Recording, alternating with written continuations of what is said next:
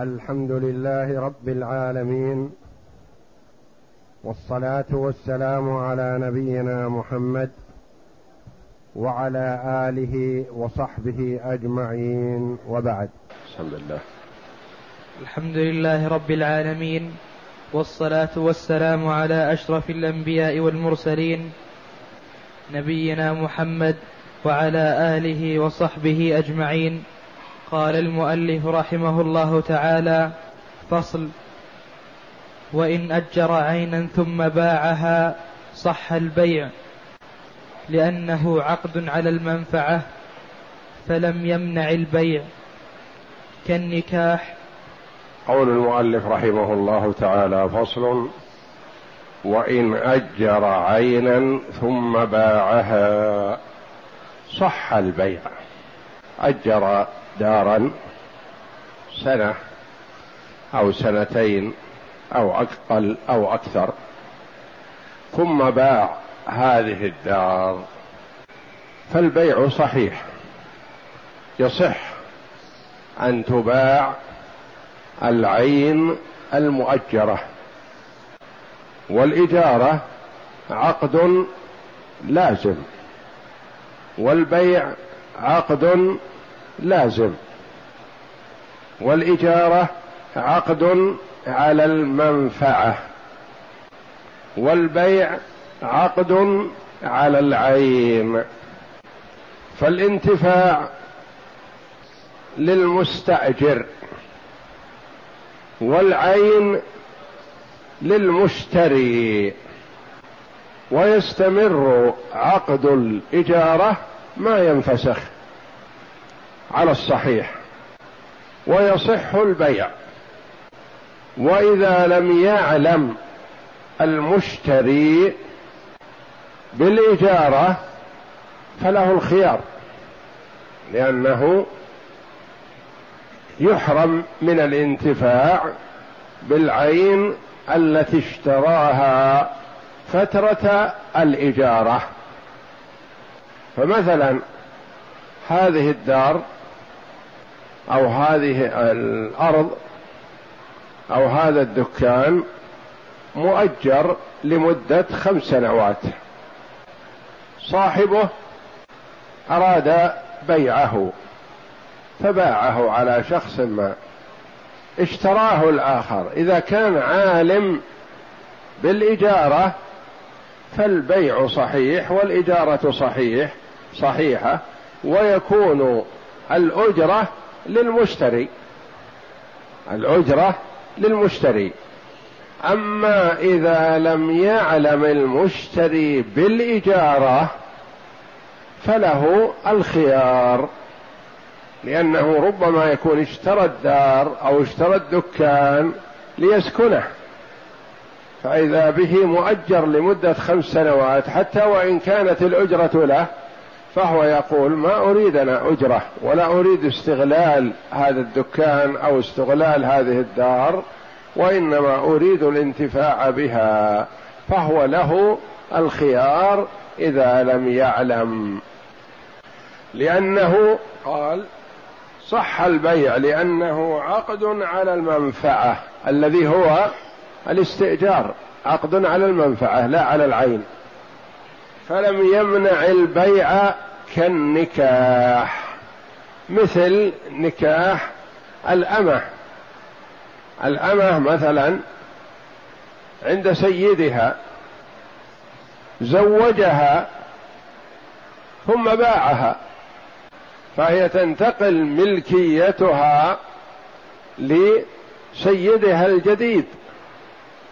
والانتفاع بها الاستمتاع لزوجها.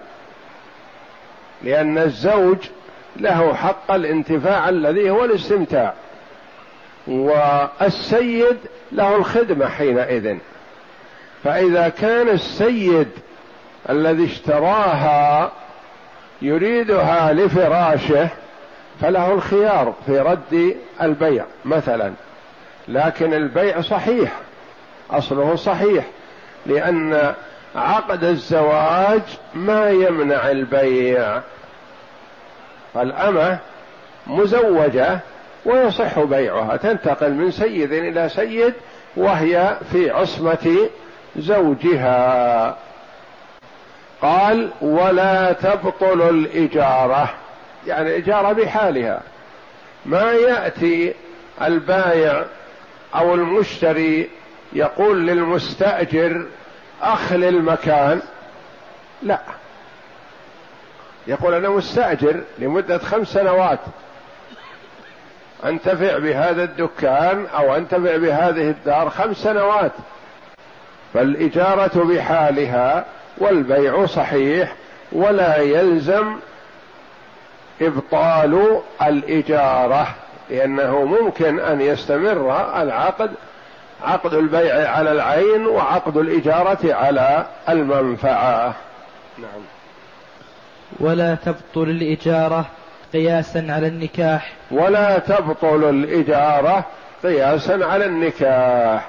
كذلك إذا كان السيد زوج أمته ثم باعها ما يبطل لا البيع ولا النكاح. النكاح يبقى بحاله لأن النكاح بعصمة زوج فما يقال إنها انتقلت من سيد إلى سيد والسيد الآخر لا يريدها مزوجة وإنما فارقها أيها الزوج نقول لا ما يفارقها إلا بخياره لأنها زوجته والبيع صحيح.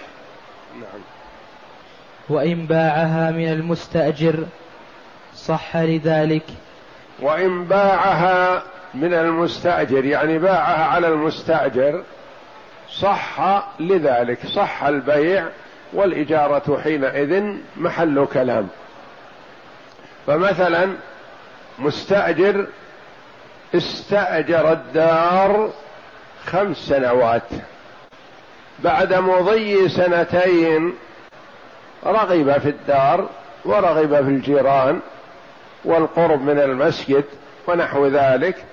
فاشتراها. هو له باقي له ثلاث سنوات. فهل يصح أن يشتريها وهو مستأجر لها وله الانتفاع بها الآن ثلاث سنوات؟ يصح. وإن باعها من المستأجر صح لذلك. نعم. وفي الإجارة وجهان أحدهما تبطل لأنها عقد على المنفعة فأبطلها ملك الرقبة كالنكاح. فعلى هذا يسقط من الأجرة بقدر ما بقي من المدة. والثاني والثاني لا تبطل وفي الإجارة وجهان. إذا كان المشتري هو المستأجر فما حكم الإجارة؟ إذا قلنا تبطل نقول الثلاث السنوات الباقية بطلت الإجارة فيها لأنها كيف يستأجر ملكه؟ إذا كان المستأجر خمس سنوات ومضى منها سنتان وبقي ثلاث سنوات من الإجارة ثم اشترى البيت. فما حكم الإجارة؟ تستمر على ما كانت عليه؟ نقول تبطل. وجهان. الوجه الأول تبطل الإجارة. يعني معناه أنه إذا كانت الأجرة مدفوعة للثلاث السنوات فلازم أن البايع يعيدها على المستأجر لأنه ما يمكن يأجره ملكه. وفي الإجارة وجهان. أحدهما تبطل لأنها عقد على المنفعة فأبطلها ملك الرقبة. يعني هو ملك الرقبة مع المنفعة فتبطل الإجارة حينئذ كالنكاح فتبطل فأبطلها ملك الرقبة كالنكاح. فعلى هذا يسقط من الأجرة بقدر ما بقي وقوله فأبطلها ملك الرقبة كالنكاح مثلا رجل تزوج أمه. تزوج أمه. لماذا؟ هل يجوز للحر أن يتزوج أمه؟ نعم يجوز بشروط. أن لا يملك حر مهر حرة ولا يستطيع ثمن أمه والا ما يجوز للرجل أن يتزوج أمه يصبح أولاده أرقاء لأن الأولاد تبعا لأمهم حرية ورقاء فإذا تزوج الرجل الحر امه أصبح أولاده أرقاء. فلذا لا يباح له أن يتزوج امه إلا بشرطين. أن لا يملك مهر حرة ولا ثمن امه فيتزوج امه إذا خاف على نفسه. فمثلا تزوج أمة زيد. لأنه لا يملك ثمن أمه ولا يملك مهر حرة فأبيح له أن يتزوج أمة زيد رقيقة لزيد. ثم إن الله يسر له الثمن فاشتراها. فاشتراها. هل يبطل النكاح ويفرق بينهم؟ لا. تداخلتا النكاح وملك اليمين نفسه هو مالك اليمين وهو المتزوج فاستمر على ما كان عليه. ولهذا قال انها وفي الإجارة وجهان أحدهما تبطل الإجارة لأنها عقد على المنفعة فأبطلها ملك الرقبة كالنكاح. كالنكاح. النكاح هنا الحين يبطل لكن يفرق بين الرجل والأمة؟ لا لأنها أصبحت ملكه. وملك اليمين أقوى من النكاح. أقوى ملك اليمين لأن ملك اليمين تكون ملكه. ما يفرق بينهما بطلاق ولا بشرط من الشروط يتصرف فيها ملكه. فقال أحدهما تبطل الإجارة مثل ما يبطل النكاح ويستمر ملك اليمين لأن الرجل تزوجها على أنها أمة وهي زوجة ثم أصبحت ملكه. النكاح بشروطه والتزاماته يبطل. وتبقى أمة له فراشا له لأنها ملك يمينه. لأنه كان في الأول يلزم أن يقسم لها لأنها زوجة. فانتقلت من زوجة إلى ملك يمين فلا يلزم لها قسمة ولا ما يترتب على النكاح. فعلى هذا نعم. يسقط من الأجرة بقدر ما بقي من المدة. ما بقي من المدة يسقط من الأجرة. يقول يعني هو مستأجر عشر سنوات بمائة ألف كل سنة عشرة آلاف. سكن بالدار خمس سنوات بخمسين ثم اشترى الدار. فيلزمه أن يعيد الأجرة التي استلمها للسنوات الباقية الخمس لكونه اشتراها. فعلى هذا يسقط من الأجرة بقدر ما بقي من المدة. بقي من المدة خمس سنوات وخمس السنوات بخمسين ألف تسقط هذه فتحسب من قيمة الدار. نعم. والثاني لا تبطل لأنه عقد على الثمرة فلم تبطل بملك الأصل كما لو اشترى ثمرة شجرة ثم ملك أصلها. والثاني لا تبطل الإجارة الإجارة بحالها. الإجارة حينئذ بحالها فلا تبطل. ولم قال لأن الإجارة منفعة ملك منفعة. والشراء ملك عين فهو اشترى المنفعة أولا ثم اشترى العين ثانيا. مثل ما لو جاء إلى صاحب البستان وقال له بكم تبيع ثمرة هذه النخلة؟ قال بخمسين ريال. فاشترى الثمرة بخمسين ريال وسلم القيمة. في أثناء جني الثمرة جاء إليه مرة أخرى وقال أريد أشتري النخلة كاملة. ما رأيك؟ قال لا مانع لدي وأنا أتولى سقيها ضمن البستان والنخلة تكون ملكك. فاشتراها بخمسمائة ريال. تبطل الإجارة؟ تبطل شراء الثمرة؟ يبطل؟ لا. هذاك بحاله. اشترى الثمرة بخمسين ودفعها. ثم اشترى النخلة بكاملها بخمسمائة ريال يدفعها. فالإجارة بحالها والبيع بحاله قياسا على ما لو اشترى الثمرة أولا ثم اشترى العين ثانيا. نعم. والثاني والثاني يعني قال وجه الثاني. والثاني لا تبطل لأنه عقد على الثمرة. ف... الذي هو عقد الإجارة. نعم. فلم تبطل بملك الأصل كما لو اشترى ثمرة شجرة ثم ملك أصلها. نعم.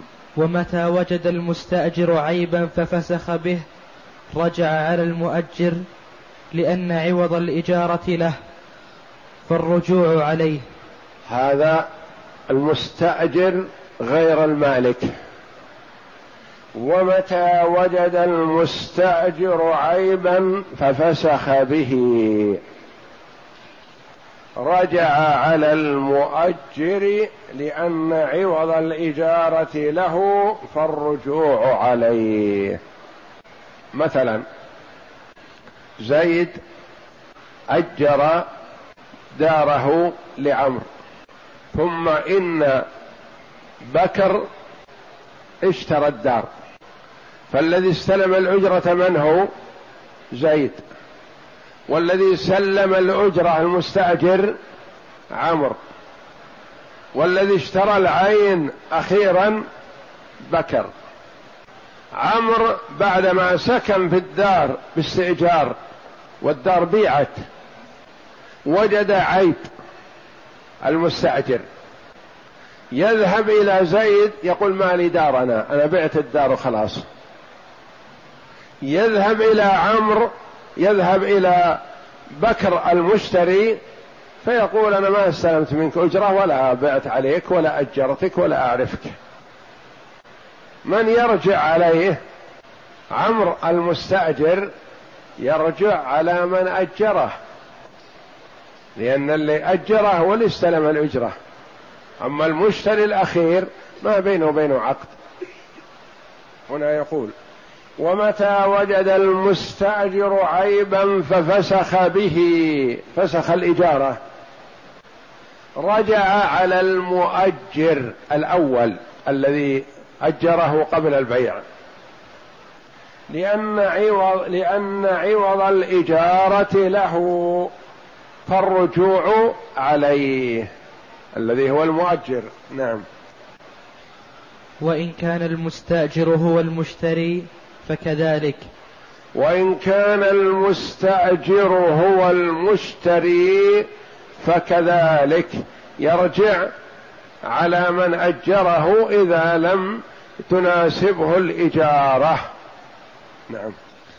إن قلنا لا تنفسخ الإجارة وإن قلنا, إن قلنا لا تنفسخ الإجارة فيرجع. نعم. وإن قلنا تنفسخ لم يرجع على أحد. وإن قلنا لم تنفسخ لم يرجع على أحد لأنه مشتري للعين. والإجارة ما تنفسخ. إن قلنا تنفسخ الإجارة يعني تبطل الإجارة لا يرجع على أحد. وإن قلنا لا تنفسخ يرجع على من أجره. نعم. فصل. ولا تنفسخ الإجارة بموت المتكاريين ولا موت أحدهما لأنه عقد لازم. ولا تنفسخ الإجارة بموت المتكاريين ولا موت أحدهما لأنها عقد لازم. إذا استأجر الرجل دارا أو سيارة أو جمل أو أي نوع من أنواع ما يؤجر. استأجرها دار ليسكنها سيارة ليحج عليها جمل لينقل عفشه من بلد إلى بلد عليه. فمات المؤجر. أولا. مات مالك الدار أو مالك السيارة أو مالك الجمل. يأتي وارثه يقول لل للمستأجر اخل المكان لا. أقول المستأجر يقول أنا استأجرت وعقدي عقد لازم فما أخليه. والذي أجرني أجرني حال كونه مالك. فاجرتي بحالها يعني ما يبطل تبطل الإجارة بموت المؤجر. كذلك بموت المستأجر. ما تبطل الإجارة. الرجل بعائلتيه وزوجاته وأولاده استأجر بيتا كبيرا. فسكن فيه. مدة. والإجارة باقي. وقت طويل. فمات. فيأتي أولاده يقولون للمالك أبونا الذي استأجر منك مات ونحن نريد أن نتفرق. ما نجتمع في البيت استلم بيتك. هل تبطل الإجارة؟ حينئذ لا. يقول أنا أجرت أبيكم وأنتم يلزمكم تسلمون الأجرة. ولا تبطل الإجارة بموته ولا بموتي أنا. لأن لكل واحد منا وارث. قالوا يا أخي ما نستفيد من البيت لأننا نريد أن نتفرق. وكنا مجتمعين بحياة الوالد والوالد مات. فما الفائدة لنا من البقاء البيت الكبير هذا باسمنا؟ يقول شأنكم. البيت بيتكم وأنا كما أني ما أستطيع أخرجكم كذلك أنتم ما تستطيعون تفسدون وتفسخون العقد. فالعقد بحاله. وهذا معنى قول المؤلف رحمه الله ولا تنفسخ الإجارة بموت المتكاريين. يعني المكري والمكتري المؤجر والمستأجر. ولا موت أحدهما لو كلهم ماتوا. إذا اتفق الورثة على أمر ما فلا بأس. إذا اتفقوا على هذا تراضوا فلا يمنع. ما نقول ما يجوز الفسخ؟ يجوز الفسخ وتجوز الإقالة ويستحب الإقالة.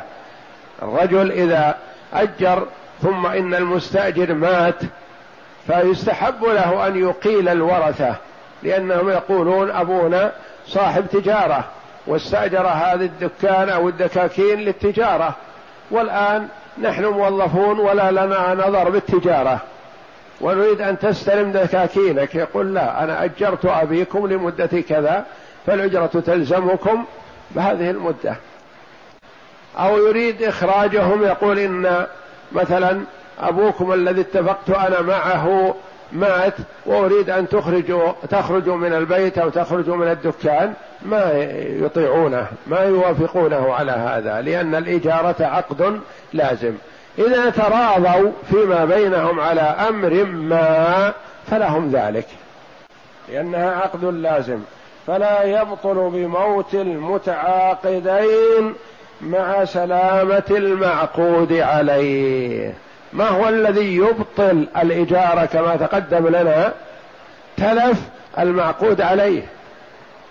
الدار انهدمت. الدكان مثلا انهدم.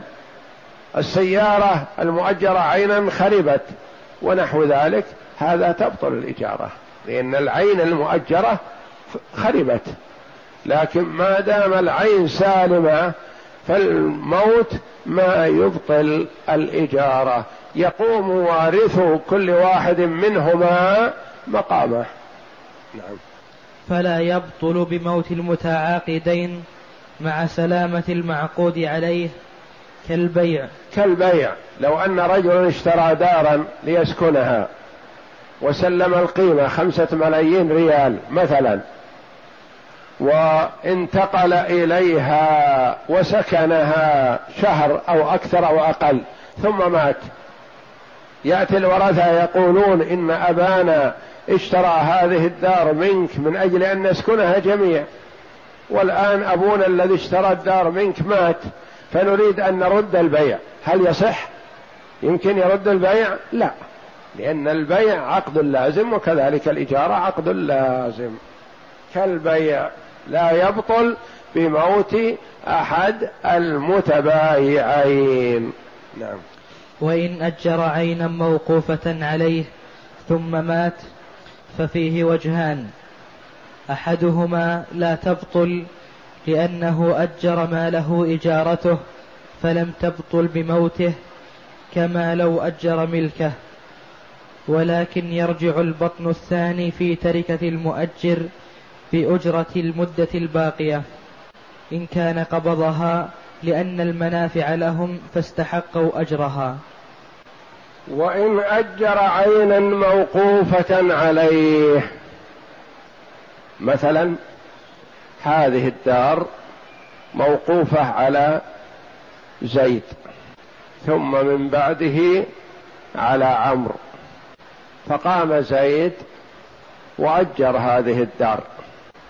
أجر هذه الدار على أساس عشر سنوات بموافقة الحاكم الشرعي لأن المستأجر يريد عمارتها. لن يسكنها بحالها يقول ما أقبل؟ أن أستأجرها سنة. أنا أريد أن أستأجرها منك عشر سنوات لأني أريد أهدمها وأبنيها وأستفيد منها. فقال لا مانع. وأجره الدار هذه لمدة عشر سنوات. كل سنة بعشرة آلاف ريال. ثم بعد مضي ثلاث سنوات من العشر مات. ماله أصبحت الدار ليست للورثة. الدار آلت من بعد زيد إلى عمرو. فهل عمرو يبطل العقد؟ يقول العقد باطل لأن أجرك ما لا يملك. أصبح الآن ملكي. نقول لا. المسألة فيها وجهان. الوجه الأول أنها لا تبطل الإجارة بموت المؤجر حتى وإن كان موقوف عليه وإنما تؤول إلى من بعده تؤول الأجرة إلى من بعده والإجارة بحالها. لأن الرجل الذي استأجر استأجرها عشر سنوات كل سنة بعشرة آلاف مثلا وعمرها بمبلغ كبير. مضى ثلاث سنوات يأتي صاحب الوقف الذي آل إليه الوقف يقول اخرج؟ لا. لأنه يقول أنا ما استأجرت عشر سنوات إلا لأجل أني سأدفع بها مبلغ. فالإجارة بحالها. أجرة السبع سنوات هذه الأخيرة. لمن تكون؟ لمن آل إليه الوقف. الأول أجر عشر سنوات واستلم أجرة عشر سنوات مثلا وثم مات بعد ثلاث سنوات له ولورثته أجرة الثلاث سنوات وأجرة السبع الباقية تؤخذ من تركته وتعاد إلى صاحب الوقف الذي آل إليه الوقف. والمسألة فيها وجهان أن الإجارة بحالها وهذا هو الأقرب وخاصة أن المستأجر لمدة طويلة سيبذل مبلغ في عمارة الدار أو عمارة الدكان أو عمارة الأرض أو نحو ذلك. فما يصلح أنه مثلا بعد مضي سنة أو سنتين وهو مستأجر لعشر سنوات يقال إنها انتقلت من زيد إلى عمرو فيلزم أن تخليها. يقول لا أنا استأجرت بعقد صحيح. نعم. والثاني تبطل فيما بقي من المدة لأننا تبينا أنه أجر ملكه وملك غيره فإن المنافع بعد موته لغيره بخلاف المالك. فإن ورثته إنما يملكون ما خلفه. والثاني الوجه الثاني قال تبطل الإجارة. لما يرحمك الله؟ قال أجر ملكه وملك غيره. الدار ما هي ملكه. هو يملكها عشر ثلاث سنوات على مدة حياته. ثم السبع الأخيرة ذي ما هي ملكه. فأجر ملك غيره فيتوقف على إجازة الغير الغير ما أجاز. قال لا أنا موقوف عليها الدار أريد أسكنها. قال تبينا أنه أجر ملك غيره بخلاف المؤجر المالك. فالمؤجر المالك أجر ملكه. والموت والحياة علم عند الله سبحانه وتعالى. ثم إن الورثة تنتقل إليهم الدار من المورث هو الذي ورثهم. بخلاف الموقوفة فهي ما آلت إليه إلى الموقوف عليه الثاني من الأول وإنما ممن كان مالكا للدار. ثم إن كان الرجل عمل في الدار أعمالا فله قيمتها. تقسط القيمة على السنوات الماضية والسنوات الباقية ويدفعها المستحق للانتفاع بالوقف إن رغب ذلك. والثاني والثاني تبطل فيما بقي من المدة لأننا تبينا أنه أجر ملكه وملك غيره فإن المنافع بعد موته لغيره بخلاف المالك فإن ورثته إنما يملكون ما خلفه. الورثة يملكون ما خلف مورثهم مما كان مؤجرا أو غير مؤجر وهو آل إليهم منه. بخلاف الوقف فهو آل إلى الموقوف عليه الثاني الذي يمكن يعبر عنه في البطن الثاني. لا من الميت هذا وإنما من غيره. نعم. وما خرج عن ملكه بالإجارة في حياته غير مخلف فلم يملكوه. ما ملكوه لأنه لا يستحقه. نعم. والأمر إلى من انتقل إليه؟ إلى من انتقل إليه الوقف في إجارته أو تركه؟ إجازته. أو إجارته يصح إجارته. يعني أي أن الذي آل إليه الوقف ينظر فيه يقال له أترغب في استمرار الإجارة؟ قال لا ما أرغب في استمرار الإجارة لأن الحمد لله أريد أسكن. أنا في أمس الحاجة إلى السكن.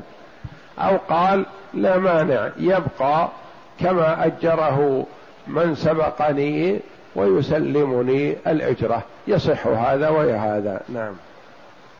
فعلى هذا يرجع المستأجر على المؤجر بأجر بقية المدة.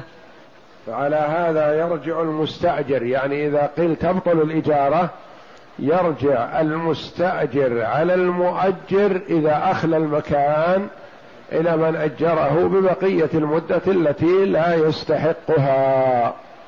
إذا المؤجر مثلا أجرها كما قلنا عشر سنوات عشر سنوات كل سنة بعشرة آلاف. قال المؤجر مثلا سلمني مئة ألف حق السنة عشر سنوات. فاستلم المؤجر مئة ألف حق عشر سنوات. بعد مضي ثلاث سنوات مات المؤجر. ومن آل إليه الوقف قال ما أرغب أنا في تأجيره أرغب أسكنه. فيخلى وثم إن المستأجر يرجع على ورثة المؤجر فيأخذ من تركته سبعين الألف التي سلمها لهم. نعم. وإن أجر الولي الصبي أو ما له مدة فبلغ في أثنائها ففيه وجهان أيضا كهذين. وإن أجر الولي الصبي أو ما له مدة فبلغ في أثنائها. ففيه وجهان. الولي عنده ابن أخيه عمره عشر سنوات. له دار. وهذا الصبي ذا عشر سنوات عمره مثلا يصلح. قايد لأعمى أو كاتب عند شخص أو نحو ذلك. أجره عمه وليه. قال مثلا يكون ابن أخي الذي تحت ولايتي كاتبا عندك لمدة أربع سنوات. الحين عمره عشر. لمدة أربع سنوات كاتب عندك كل سنة بكذا. لهذا الصبي دار. فقال الولي مثلا اؤجرك دار الصبي الذي تحت ولايتي. أؤجرك إياها لمدة أربع سنوات. كل سنة بكذا. فتم العقد. أليس كذلك؟ صحيح. لأن الولي ليس له التصرف الصبي ليس له التصرف في نفسه. وإنما وليه هو الذي أجره. ووليه أجر داره. وكان الولي يتوقع إن إن هذا التأجير بحاله. يقول لأن الولد عمره عشر سنوات ولا يبلغ إلا الخمسة عشر. فأنا لي الولاية عليه لمدة خمس سنوات الآن. أجرت أربع سنوات له وأجر الدار أربع سنوات. الولي أجر لمدة أربع سنوات. تبين أن الصبي بلغ وعمره 12 سنة. مضى من سنوات الإجرة سنتان للدار وللصبي يقول أنا الآن بالغ رشيد ما أرضى بما أجرني به عمي ولا أرضى بما أجر به داري. أنا بلغت وتبين بلوغه مثلا. تزوج وحملت زوجته. فقد يبلغ الولد لعشر سنوات. وقد تبلغ البنت لتسع سنوات. البنت تبلغ غالبا قبل الولد. يقول الإمام الشافعي رحمه الله رأيت جدة لها إحدى وعشرون سنة. جدة عمرها إحدى وعشرون سنة. يعني كانت مزوجة فلما بلغت تسع سنوات حملت. فلما بلغت عشر إذا بنتها بجوارها.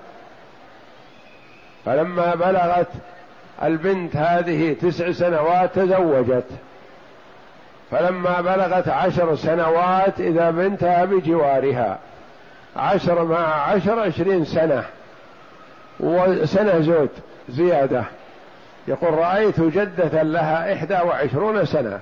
يمكن يرى جدة لها عشرون سنة فقط. يمكن لأنها قد تبلغ وعمرها تسع وتحمل وبنتها تكون مثلها تبلغ لتسع وتحمل لعشر فتكون الجدة عمرها عشرون سنة أو واحد وعشرون سنة. فهذا الولد الذي بلغ الاثني عشر سنة. فيه وجهان. أحدهما الإجارة بحالها. وذلك أن الولي أجر ما له تأجيره. يعني له ولاية حينما أجره. وهو أجر هذا الولد يريد حفظه. يخشى عليه من الضياع. قال أؤجره لمدة أربع سنوات يمسك يد هذا الأعمى. خير له من أن يسيح في الشوارع يضيع. فأنا أريد هذا الأعمى يمسكه ويربيه ومن مصلحة الولد أني أؤجره ولو بأجرة زهيدة حتى يحفظ. كذلك أجر دار الصبي لمدة أربع سنوات. يقول أنا ما أجرتها لعشر أو عشرين. تقولون أجرتها وأنت تعرف أنه يبلغ قبل هذا؟ أنا أجرت لمدة أربع سنوات والصبي عمره عشر. فتتم الأجرة وعمره أربعة عشر سنة.